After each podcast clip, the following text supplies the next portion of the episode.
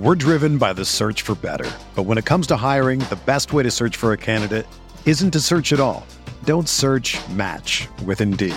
Indeed is your matching and hiring platform with over 350 million global monthly visitors, according to Indeed data, and a matching engine that helps you find quality candidates fast.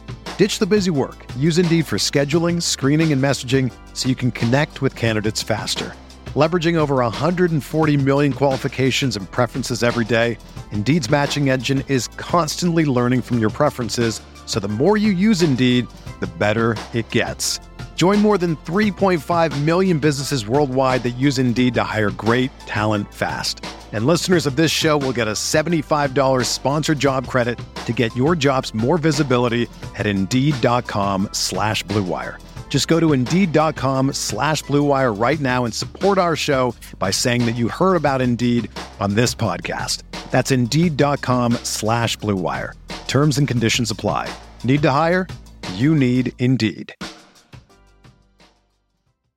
What's going on, everyone? Thanks for tuning in to another episode of the Ducks Dish podcast. I'm your host, Max Torres, publisher and lead editor of Ducks Digest, covering the Oregon Ducks for Sports Illustrated on Fan Nation.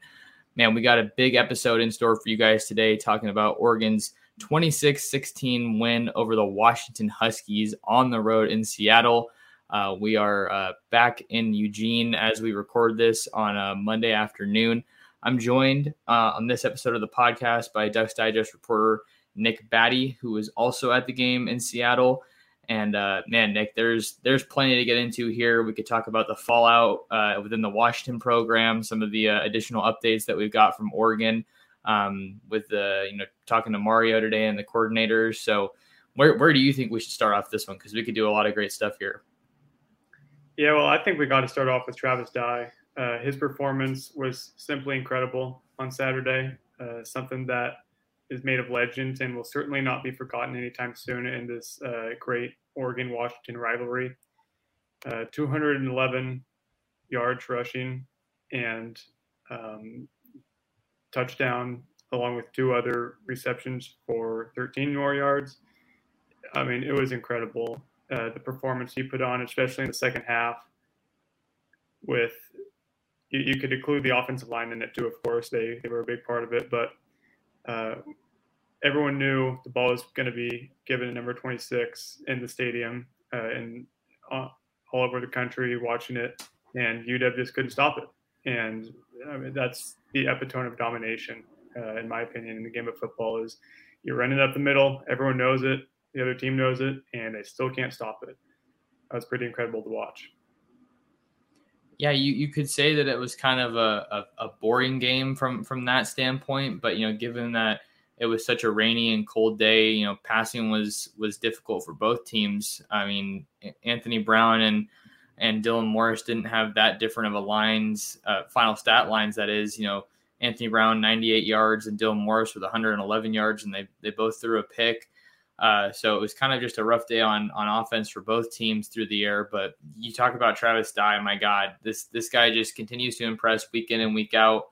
Um, you wrote in your takeaway story that you know he he is more than capable of being a workhorse at, at this point for Oregon. I think that was a, a, topic that a lot of people were kind of interested to to see play out after Verdell's season-ending injury uh, on the road in Palo Alto. Is is Travis Dye going to be able to to sustain that same level of production that we saw from Verdell? 28 carries in this one, 329 total rushing yards for the Ducks as a team.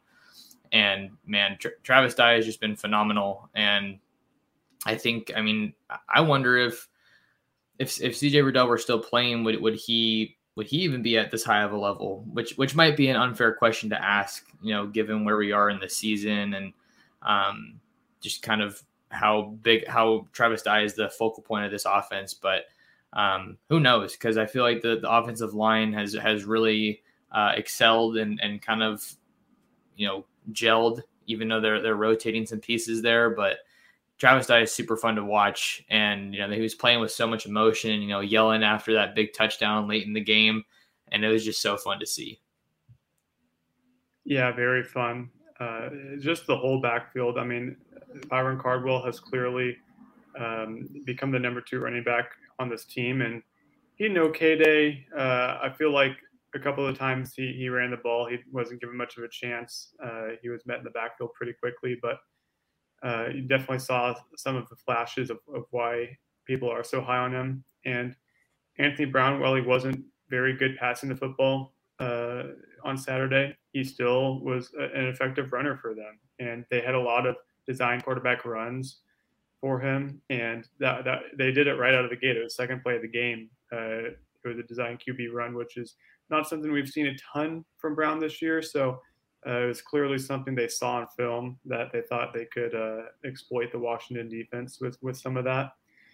So just the entire rushing game for for Oregon was was great, but of, of course Travis. I mean, uh, I think he should be at this point the leader for Offensive Player of the Year in the Pac-12. Uh, I, I, can't really think of anyone in this conference who has had a better uh, run here for the, the league's best team than what Travis has done.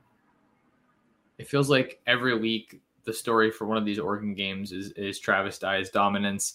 Talk about seven and a half yards per carry is just insane. And then to go back to what you said about Byron Cardwell, you know, not the best day statistically, but 16 carries you know, he, he's definitely solidifying himself as as kind of that number two guy, whether the the staff wants to to call it the number two running back explicitly or not. Um, we didn't see any of Seven McGee, which was which I thought was interesting.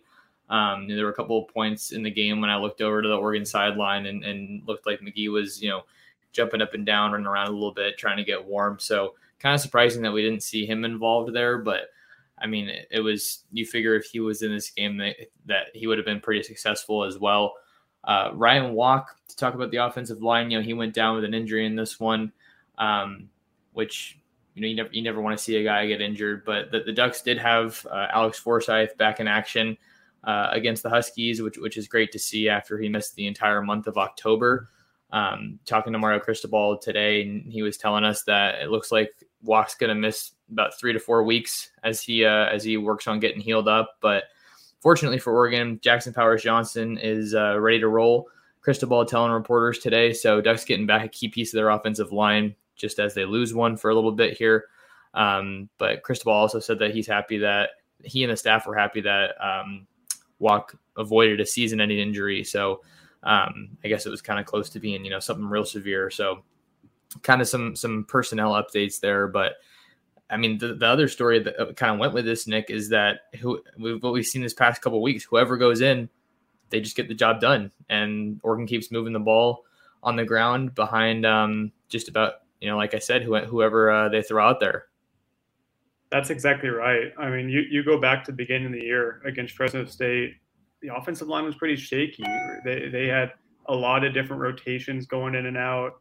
Uh, there were times where they weren't moving people around very well against Fresno State, even in parts against Stony Brook uh, in Arizona. It, it wasn't a great showing, but they have really, since the Stanford game in the bye week, come together, and uh, that that unit's been been amazing for the Ducks uh, ever since that bye week. So it's great to see, and and you're really confident as a Duck fan going into this rest of the year that that the seven man rotation they have, maybe eight if Ryan Walk can come back for the Pac-12 championship game or a bowl game uh, that, that that this unit can really be a strength for this team going forward.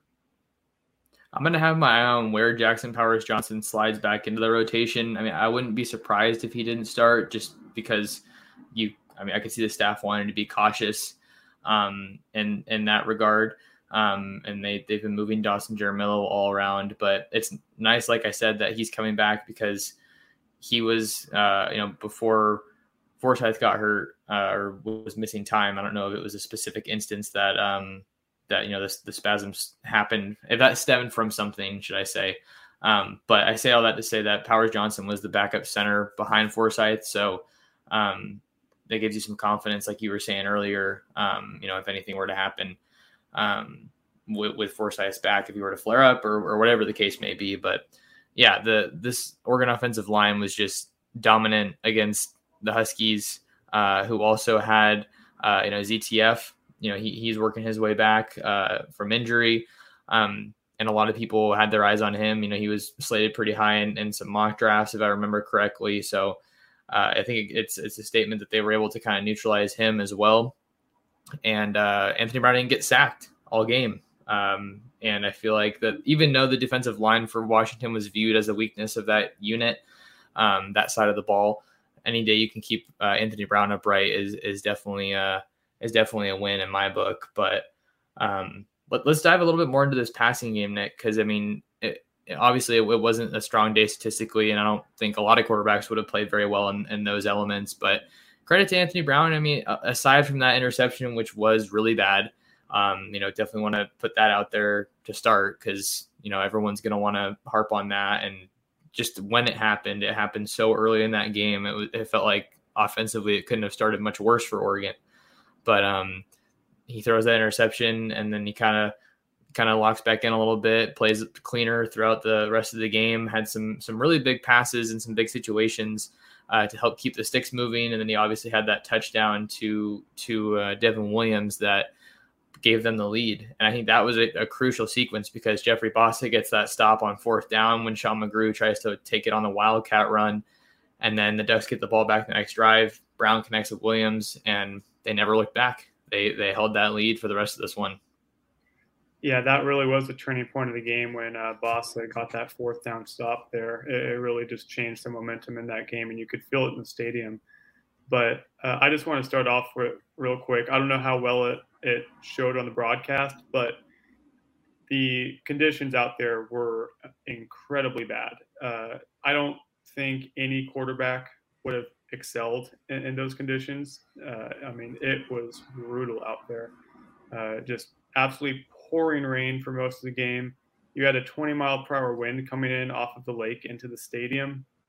So, I mean, you, you could see that with Camden Lewis's kicks uh, at times. You know, they were falling way short of the end zone, but that was, I think, more a, uh, a testament to how how windy it was there than anything else. But uh, Brown did what he could, and aside from that one interception, he played a fine game and he did what he was asked to do. So I don't really have any real bad things to say about Anthony Brown with this game. And uh, hey, when he needed to throw a great pass, he threw an absolute dime there to Devon Williams to give the Ducks the lead late in the first half, and they really never looked looked back from there. And it, when when that Devon Williams catch happened, uh, I was in the press box, and it was so loud at Husky Stadium. I thought you'd have picked it off for a second because I was like, "There's no way the crowd's this loud for an Oregon touchdown," but they were. Uh, a lot of Duck fans there. It was great to see them, and that was that was a, a great moment for me that I'll remember. Yeah, and, and you talk about Anthony Brown's day. Why, why would you pass any more than you need to in, in a game like this? Um, I think even if the even if the weather was nice, if if you're running the ball like that and you're having continued su- sustained success, I don't see any reason to deviate from that. So, it, I mean, it's you don't want to you know just put a nail in it and say it was just Travis Dye, but like to to in a in a sense it kind of was. You know, they they gave the ball to Dye whenever uh whenever they they turned to him when they needed him, and he he answered the call as he has all year. So I, I feel like there's not not a lot to talk about here with with regard to what Oregon was able to do offensively. I mean, Alex Forsyth got got flagged for for a block when he just absolutely manhandled the guy. If you remember that play, Nick, and yeah, that and, that was that was not a penalty. He just pancaked a defender, and I guess the ref felt bad for him, uh, threw a flag, but that was not a penalty. yeah, so I mean that that was that was a pretty soft call. I think we can all agree on that. But um, I mean, yeah, 56 carries for for Oregon on the ground. Um, past 300 rushing yards for the first time since uh, 2019 against Washington State, who they who they play this week uh, at home in Autzen and tied for the second most rushing yards in a game by any Pac-12 team this season. So they're they're just getting it done, and then I feel like they're they're really hitting their stride. Converted eight of 11 third down attempts, so keeping the chains moving, getting those long sustained drives, which is you know something you want to see in a game that's uh that's kind of ground and pound like this was. So uh, and then also you, you have to talk about uh, Camden Lewis getting getting uh, a field goal through the uprights and, and those conditions. I mean, he he continues to have a, a terrific year. Credit to him and, and, the rest of the special teams unit um, that that was able to to put together another solid showing as far as the the field goal kicks go. I know that Mario Cristobal was saying that that the coverage units are are an area that he wants to to see some improvement as they they kind of keep working to fine tune some things here on from here on out. But yeah, that's I mean, um, what else can we really add here, or do you think we should talk about as far as the uh, the offense goes? I think we basically touched on it. Uh, I mean, um, what more can we say than Travis Dye and the offensive line were incredible. Uh, that really was all there was to it. It wasn't that complex of an offense, as we said before. But uh, I mean, the co MVPs uh, and MVP in this game was the defense and how Oregon dominated UW's offense at pretty much all times. I mean, UW's offense really scored seven points all game. Uh, the first nine points in the first quarter were pretty much all from the defense. So, uh, it, I mean, look, we all knew coming in UW's offense was not good, but terrible terrible. Yeah, just, yeah, terrible. I I sugarcoated it a little bit there, but it still took a good effort to uh, give them a goose egg until early in the fourth quarter, and that's exactly what they did. Um, it, it, was a great showing from from everyone on the defense. I mean, Jordan Happle had that interception with the club. Uh, Jeff Bassa continues to excel at, at the inside linebacker position. Just incredible from him. Uh, Noah Sewell was all over the place. It, it, was just you could go on and on with all the names that that played well in this game. Um, what what was what was it from the defense that most stood out to you, Max? I I have to go with just how they just you know stifled UW on the ground. I mean, for for as good as Oregon's offense was on the ground, it was the exact opposite for UW in this one. And I think that that really this kind of performance you know, even though there wasn't a lot going on through the air, I feel like it kind of epitomizes Mario Cristobal's identity that he wants for this team. You you look at the games being won in the trenches, um, especially with this Washington team. I feel like they've definitely rooted their identity in their defense. Um, and you know they they put some some guys in the league uh, along the defensive line, but I think they're more known for their secondary. So just how dominant Oregon was running the ball, and then what had been working for UW these past couple weeks for their offense was running the ball, and they couldn't do anything running the ball. Um, let me pull up some more stats here to, to kind of put this into perspective. Uh, UW had 24 carries for 55 yards, and they had both of their touchdowns were on the ground.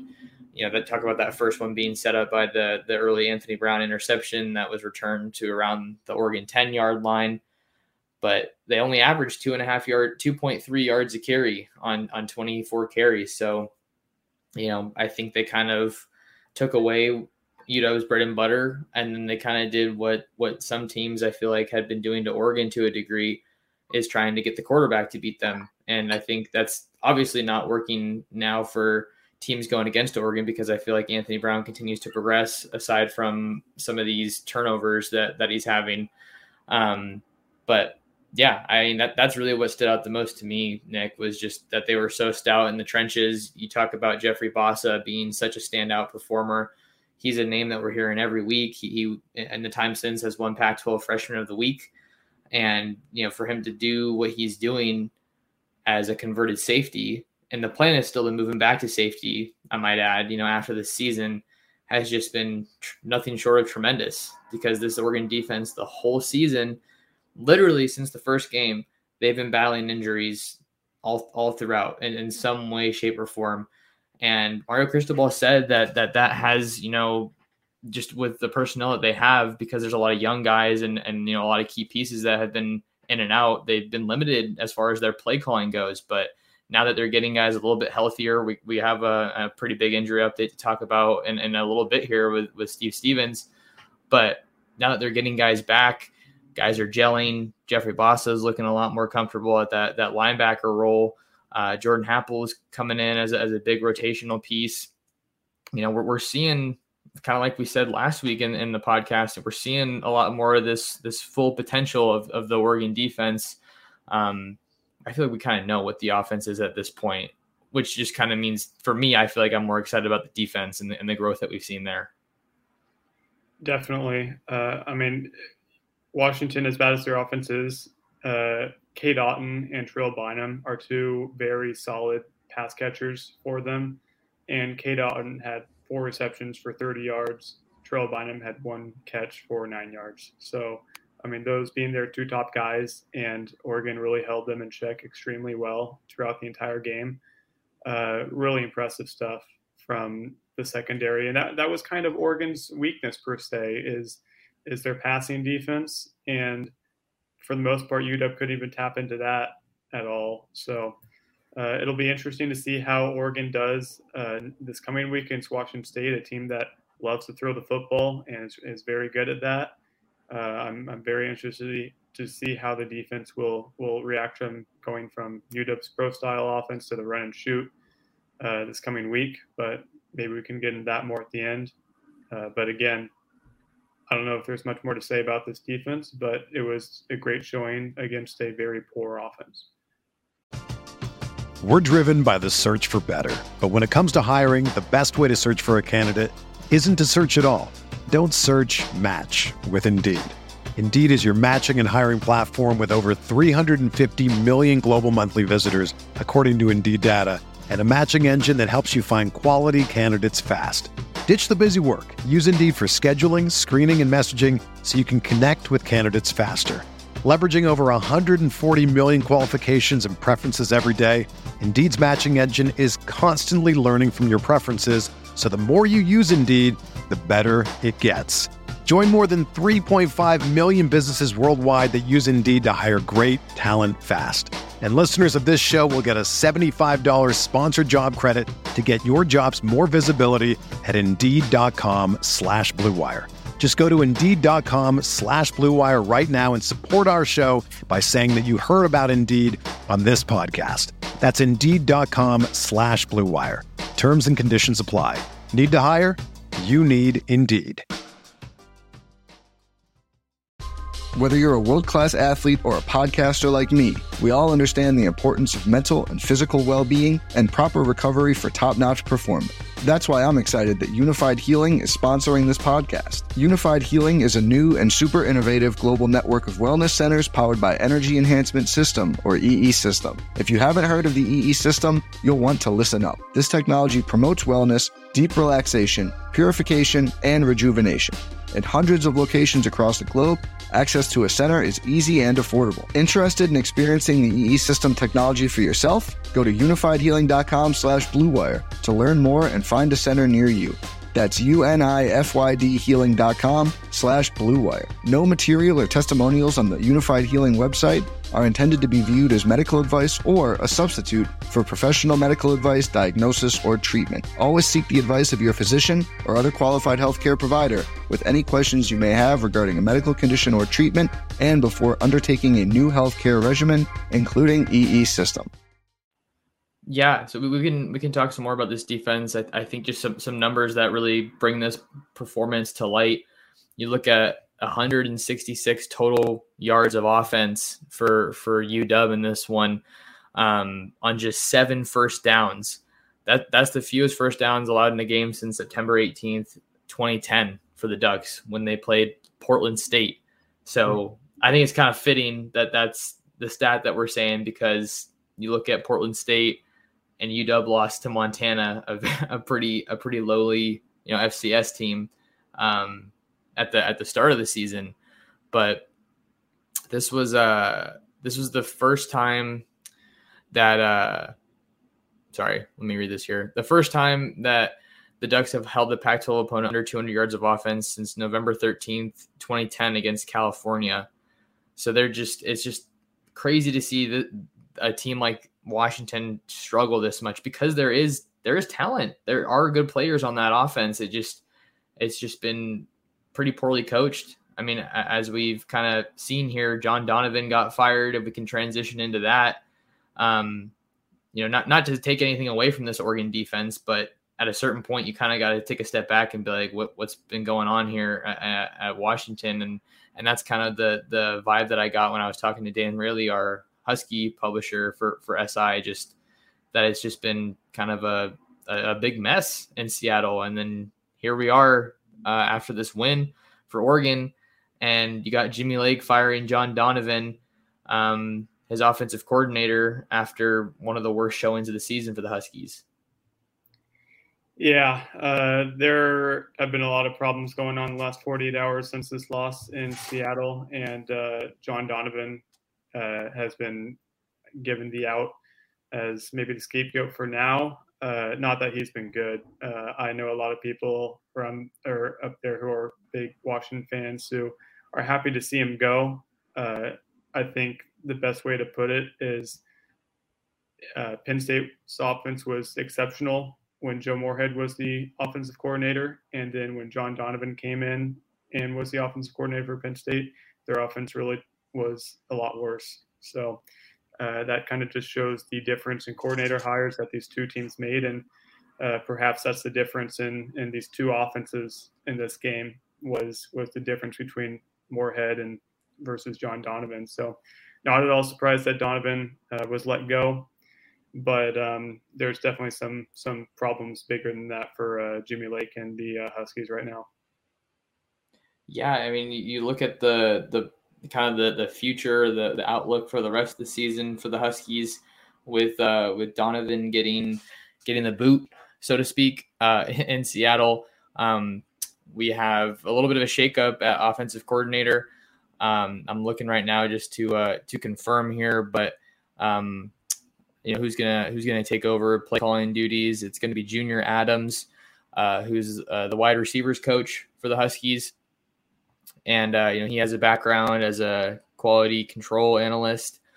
Um, or I'm sorry, no, offensive quality control analyst. Uh, Peyton McCullum will manage the quarterbacks um, as we as we navigate this. I, I think just the, the, what we're seeing right now going on in Seattle, it just speaks a lot to I think what Mario Cristobal has has been able to do because he's not you know things like this aren't happening and and Eugene and obviously it's I feel like you could say because they're winning but every time Mario Cristobal needs to make a hire if someone snags one of his assistants or you know they they go on to you know take on a bigger role than they had at Oregon for for example you know Marcus Arroyo going going away to head the UNLV program is a perfect example Mario Cristobal has made a solid hire every time.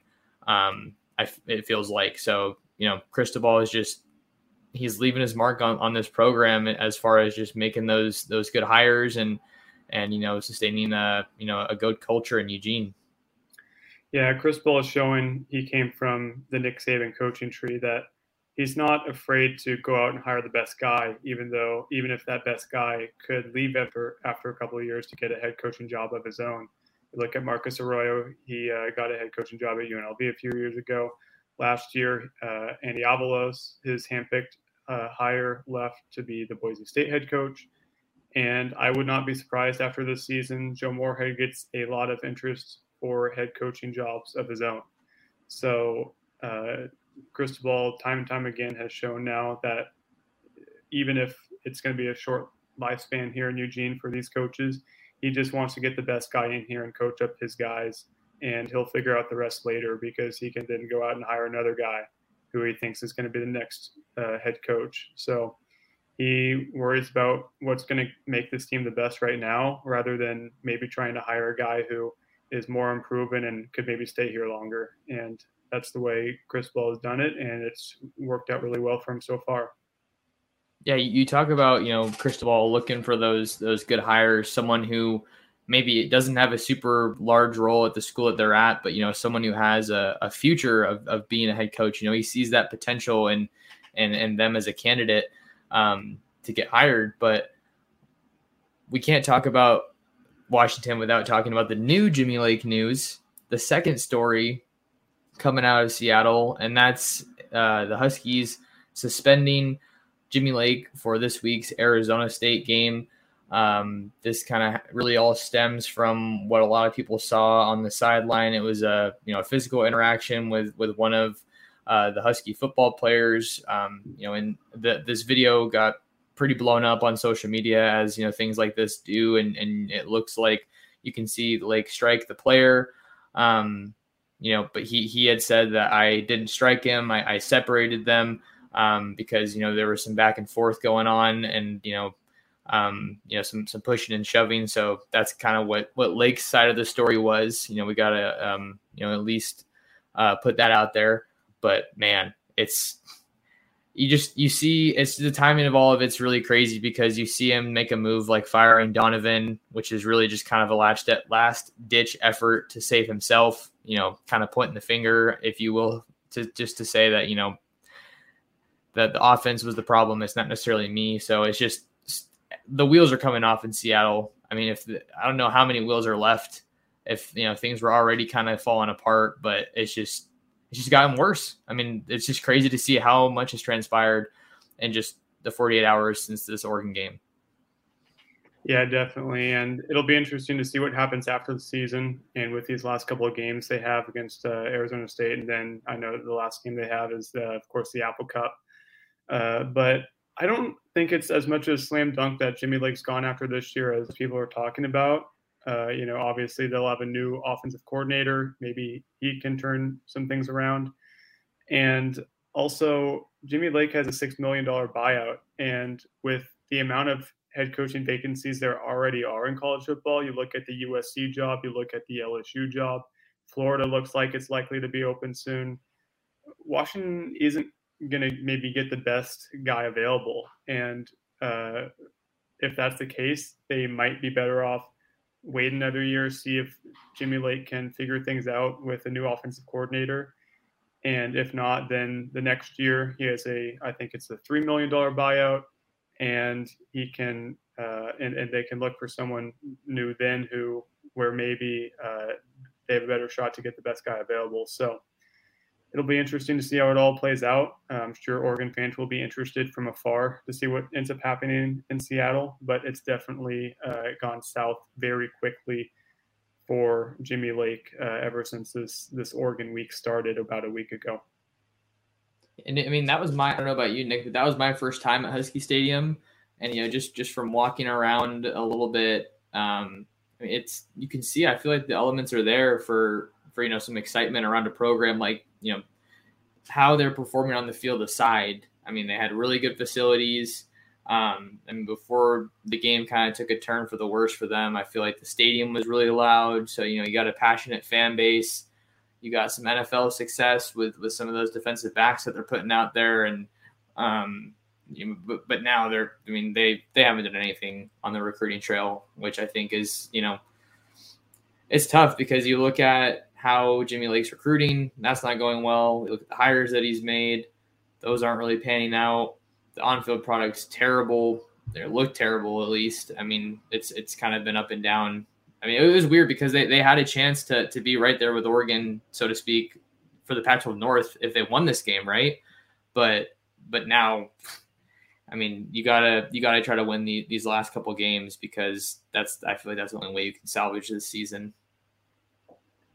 Yeah, you pretty much said it all there. Um, recruiting wise, you know, this this um, suspension definitely won't help.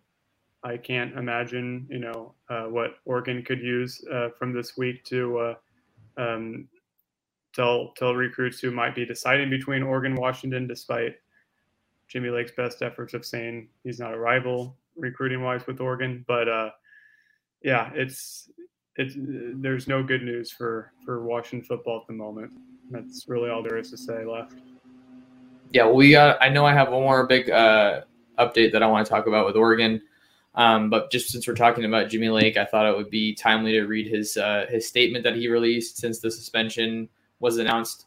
Uh, reading on Twitter here, he says, "I want to apologize to every member of our team, and in particular to Ruperake uh, Fuavai that was the player um, that you know was in the in the video that that went viral for my actions during our game on Saturday. I also want to apologize to President uh, Cauce and Jen Cohen for putting the university in this position.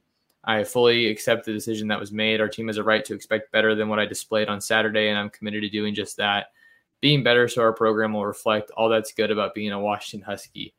So, a, uh, a crazy week for for Jimmy Lake, you know, since he shot himself in the foot with those recruiting comments and and then players were, you know, upset about you know, not getting to play Oregon last year and then Oregon went to the Pac-12 championship and, and took care of business there, but like I've said before, all you can do is play those games in front of you. Um, do you have anything else you wanted to add about the whole lake situation before uh, we we talk about this uh, Steve Stephens update that we got Monday? Not really. Uh, I, I, think you mentioned about the fan base and how passionate they were at the beginning of this game. I think it, it best sums up how the game ended on Saturday, where under two minutes left, fourth and 10, they decided to punt the football away uh, and give the ball back to Oregon, who was running all over them.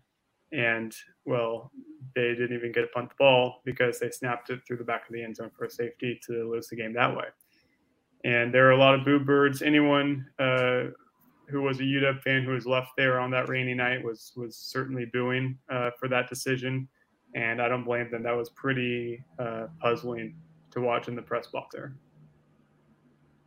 And I mean, I, I was I was writing up the story about Jimmy Lake's post game presser, and he was asked about that very situation, and he was more or less saying, "Yeah, you know, we we'd give the ball back to Oregon, but I had confidence that our uh, our defense could have gotten the stop to give us another shot to you know get get some more points on the board.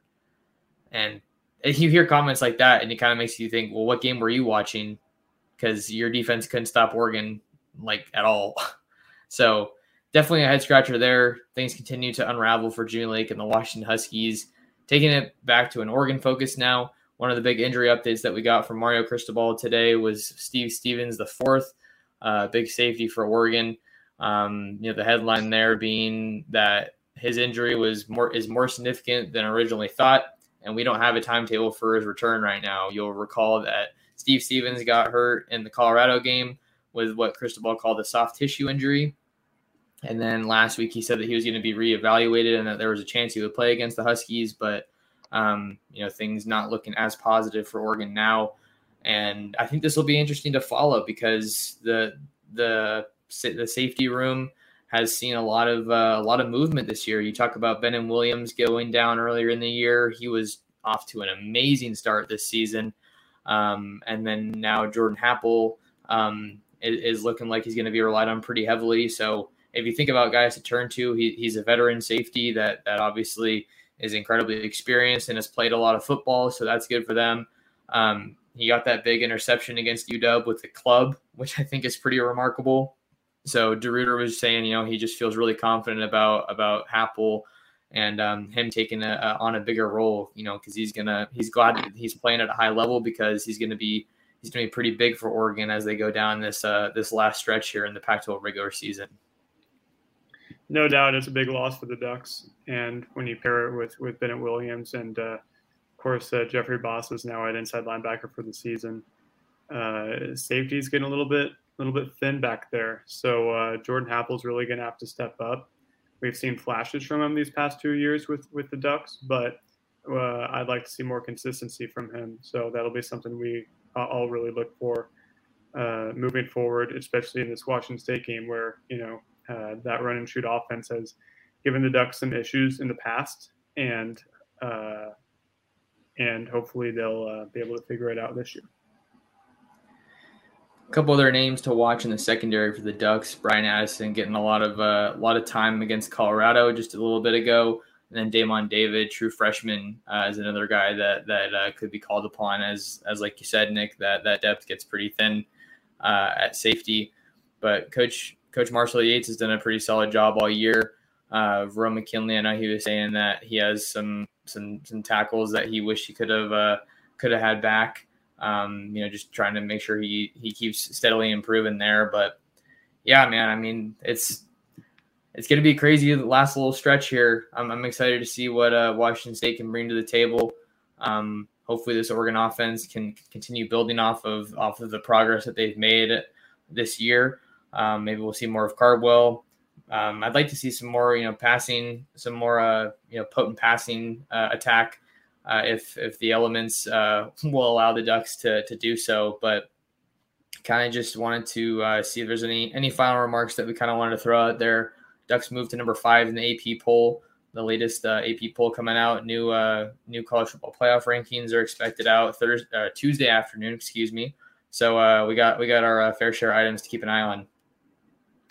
Yeah, uh, just a final thought from me. Uh, do not look past this Washington State game coming up. The Cougs are really hot right now. They're really resilient with everything they've dealt with this year.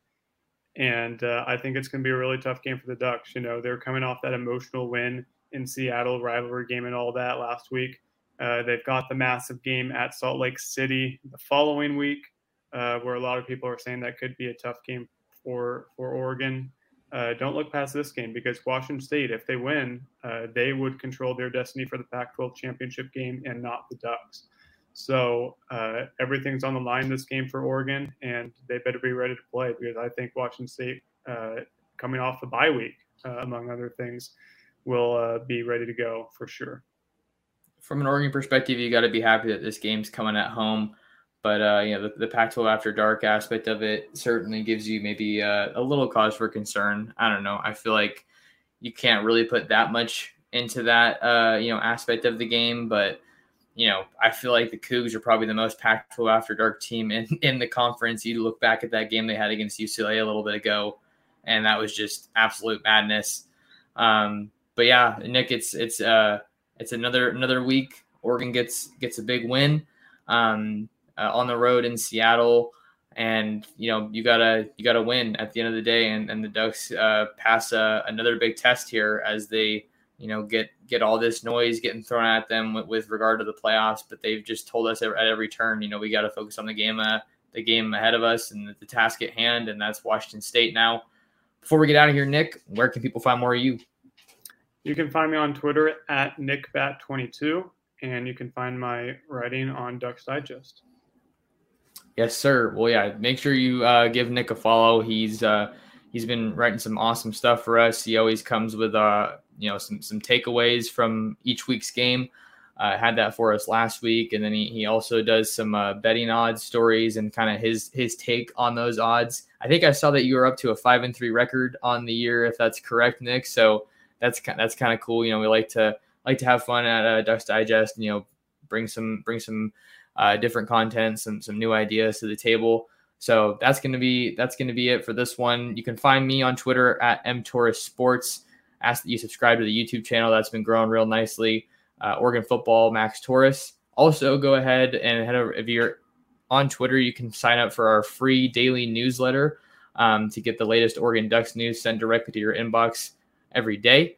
Uh, and then you can also find us on other social media platforms Instagram, Twitter, and Facebook at Ducks Digest. That'll do it for another episode of the Ducks Dish podcast. Thank you so much for tuning in, and we will see you in the next one. This is the story of the one. As head of maintenance at a concert hall, he knows the show must always go on. That's why he works behind the scenes, ensuring every light is working, the HVAC is humming, and his facility shines. With Grainger's supplies and solutions for every challenge he faces, plus 24 7 customer support, his venue never misses a beat. Call click grainger.com or just stop by. Grainger, for the ones who get it done.